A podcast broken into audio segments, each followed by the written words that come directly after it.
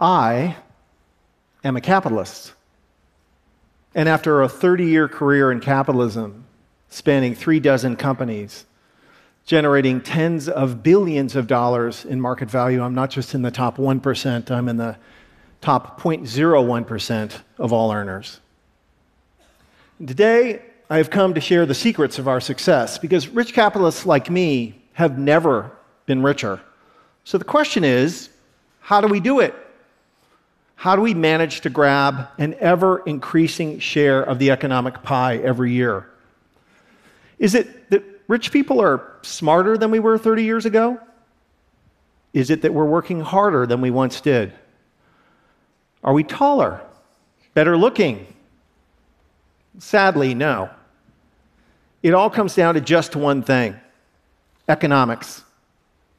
Because here's the dirty secret there was a time in which the economics profession worked in the public interest for everyone, but in the neoliberal era, today, they work only for big corporations and billionaires. And that is creating a little bit of a problem.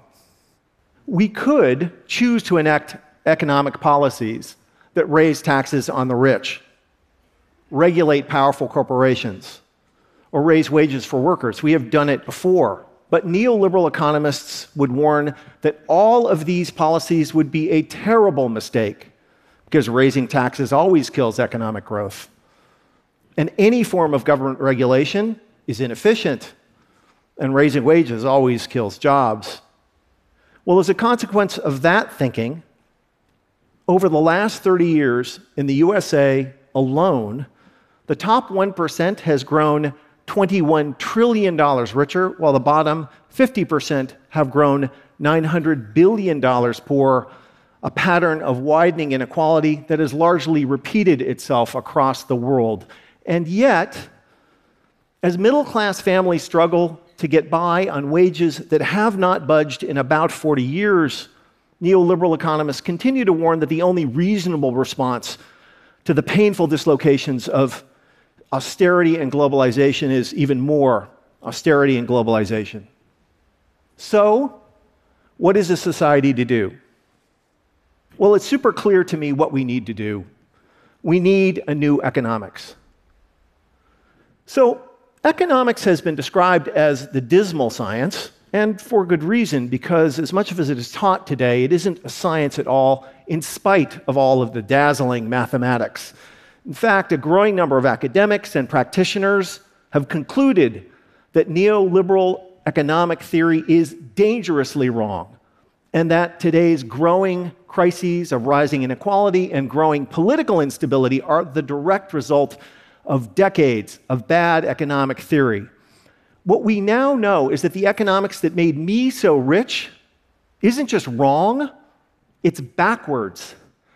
Because it turns out it isn't capital that creates economic growth, it's people.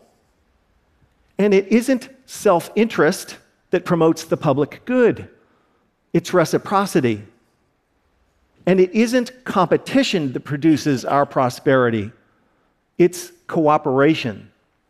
What we can now see is that an economics that is neither just nor inclusive can never sustain the high levels of so- social cooperation necessary to enable a modern society to thrive. So, where did we go wrong?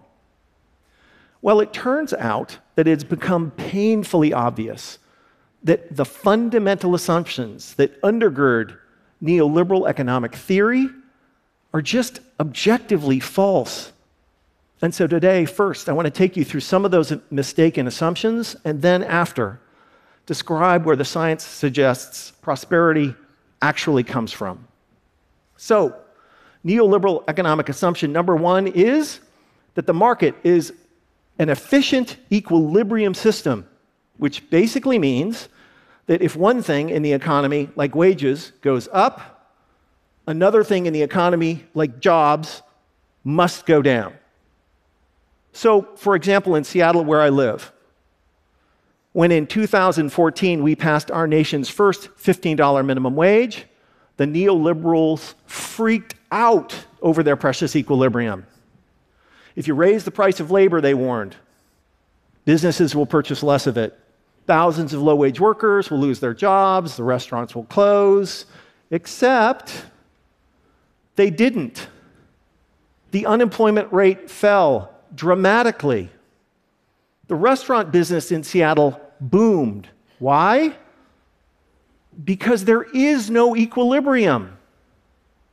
Because raising wages doesn't kill jobs, it creates them. Because, for instance, when restaurant owners are suddenly required to pay restaurant workers enough so that now even they can afford to eat in restaurants, it doesn't shrink the restaurant business, it grows it, obviously. Thank you. The second assumption is that the price of something is always equal to its value, which basically means that if you earn $50,000 a year and I earn $50 million a year, that's because I produce a thousand times as much value as you. Now, it may it will not surprise you to learn that this is a very comforting assumption if you're a CEO paying yourself $50 million a year, but paying your workers poverty wages. But please take it from somebody who's run dozens of businesses. This is nonsense. People are not paid what they are worth, they are paid what they have the power to negotiate. And wages falling share of GDP is not because workers have become less productive, but because employers have become more powerful. And And by pretending that the giant imbalance in power between capital and labor doesn't exist, neoliberal economic theory became essentially a protection racket for the rich. The third assumption, and by far the most pernicious, is a behavioral model that describes human beings as something called Homo economicus, which basically means that we are all perfectly selfish, perfectly rational, and relentlessly self maximizing. But just ask yourselves is it plausible that every single time for your entire life, when you did something nice for somebody else, all you were doing was maximizing your own utility? Is it plausible that when a soldier jumps on a grenade to defend fellow soldiers, they're just promoting their narrow self interest? If you think that's nuts, contrary to any reasonable moral intuition, that's because it is, and according to the latest science, not true. But it is this behavioral model, which is at the cold, cruel heart of neoliberal economics, and it is, as, it is as morally corrosive as it is scientifically wrong. Because if we accept at face value that humans are fundamentally selfish, and then we look around the world at all of the unambiguous prosperity in it, then it follows logically then it must be true by definition that billions of individual acts of selfishness magically transubstantiate into prosperity and the common good. If we humans are merely selfish maximizers, then selfishness is the cause of our prosperity. Under this economic logic, greed is good. Widening inequality is efficient, and the only purpose of the corporation can be to enrich shareholders, because to do otherwise would be to slow economic growth and harm the economy overall. And it is this gospel of selfishness which forms the ideological cornerstone of neoliberal economics, a way of thinking which has produced economic policies which have enabled me and my rich buddies in the top 1% to grab virtually all of the benefits of growth over the last 40 years.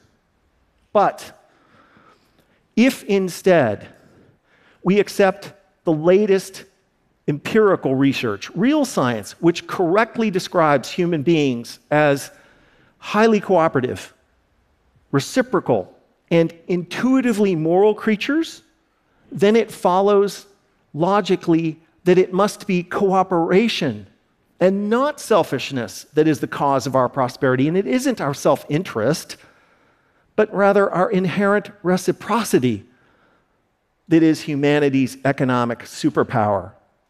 So, you know, at the heart of this new economics is a story about ourselves that grants us permission to be our best selves And unlike the old economics, this is a story that is virtuous and also has the virtue of being true.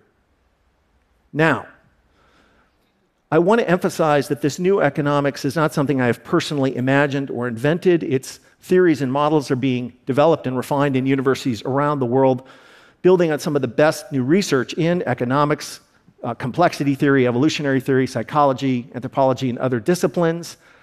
And although this new economics does not yet have its own textbook or even a commonly agreed upon name, in broad strokes, its explanation of where prosperity comes from goes something like this. So, market capitalism is an evolutionary system in which prosperity emerges through a positive feedback loop between increasing amounts of innovation and increasing amounts of consumer demand. Innovation is the process by which we solve human problems. Consumer demand is the mechanism through which the market selects for useful innovations. And as we solve more problems, we become more prosperous. But as we become more prosperous, our problems and solutions become more complex. And this increasing technical complexity requires ever higher levels of social and economic cooperation in order to produce the more highly specialized products that, def- that define a modern economy. Now, the old economics is correct, of course, that competition plays a crucial role in how markets work. But what it fails to see is that it is largely a competition between highly cooperative groups, competition between firms, competition between networks of firms, competition between nations. And anyone who knows, who's ever run a successful business, knows that building a cooperative team by including the talents of everyone is almost always a better strategy than just a bunch of selfish jerks. So, how do we, need, how do we leave neoliberalism behind and build a more sustainable, more prosperous, and more equitable society? The new economics suggests just five rules of thumb. First is that successful economies are not jungles they're gardens, which is to say that markets, like gardens, must be tended. That the market is the greatest social technology ever invented for solving human problems, but unconstrained by social norms or democratic regulation, markets inevitably create more problems than they solve. Climate change, the great financial crisis of 2008 are two easy examples. The second, the second rule is that inclusion creates economic growth. So, the neoliberal idea that inclusion is this fancy luxury to be afforded if and when we have growth is both wrong and backwards. The economy is people. Including more people in more ways is what causes economic growth in market economies. The third principle is the purpose of the corporation is not merely to enrich shareholders. The greatest grift in contemporary economic life is the neoliberal idea that the only purpose of the corporation and the only responsibility of executives is to enrich themselves and shareholders. The new economics must and can insist that the purpose of the corporation is to improve the welfare of all stakeholders customers, workers, community, and shareholders alike. Rule four greed is not good. Being rapacious doesn't make you a capitalist, it makes you a sociopath.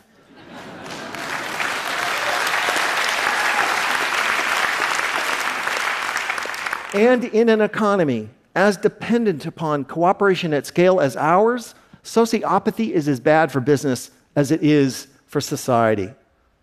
And fifth and finally, unlike the laws of physics, the laws of economics are a choice, Now, neoliberal economic theory has sold itself to you as unchangeable natural law, when in fact, it's social norms and constructed narratives based on pseudoscience.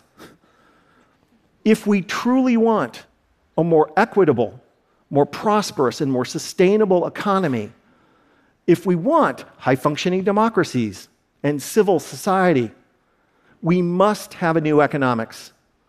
And here's the good news if we want a new economics, all we have to do is choose to have it.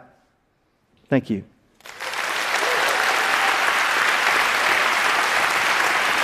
Thank you. Thank you.